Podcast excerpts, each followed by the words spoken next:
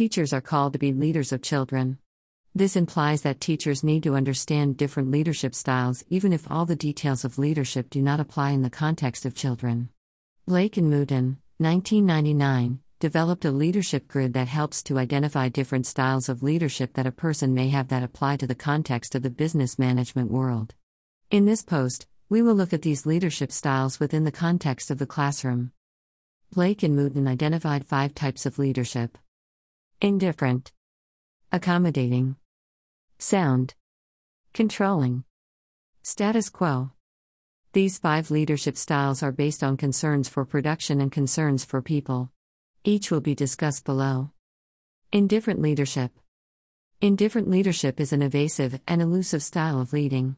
In this style, people have little concern for production or for the people.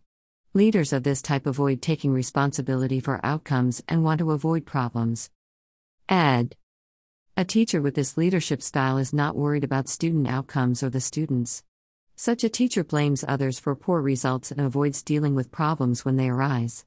It is difficult to have this leadership style as a teacher, as students will quickly discern a teacher's indifference and take full advantage of it. Accommodating. Accommodating leaders have a high concern for people and low concern for production. The primary goal is harmony and maintaining enthusiasm. A leader of this type is going to yield and comply when facing a challenge.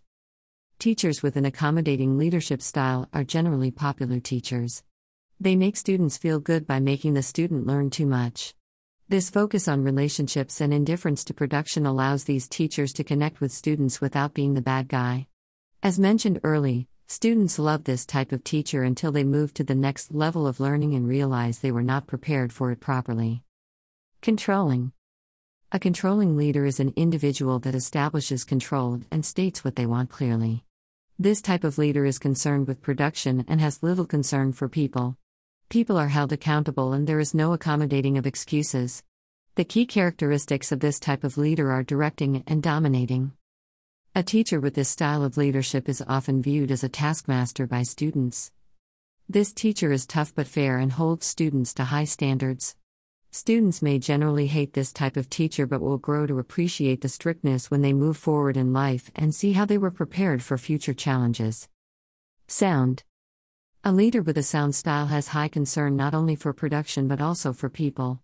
This leader encourages involvement and commitment from subordinates and explores multiple positions. Of course, this is a difficult balancing act, and thus it is hard to find sound leaders. A teacher with a sound leadership style will push students while also supporting them. This type of teacher will also listen to and hear the concerns of students while maintaining high standards. As already mentioned, it is difficult to balance performance with the emotional needs and concerns of students.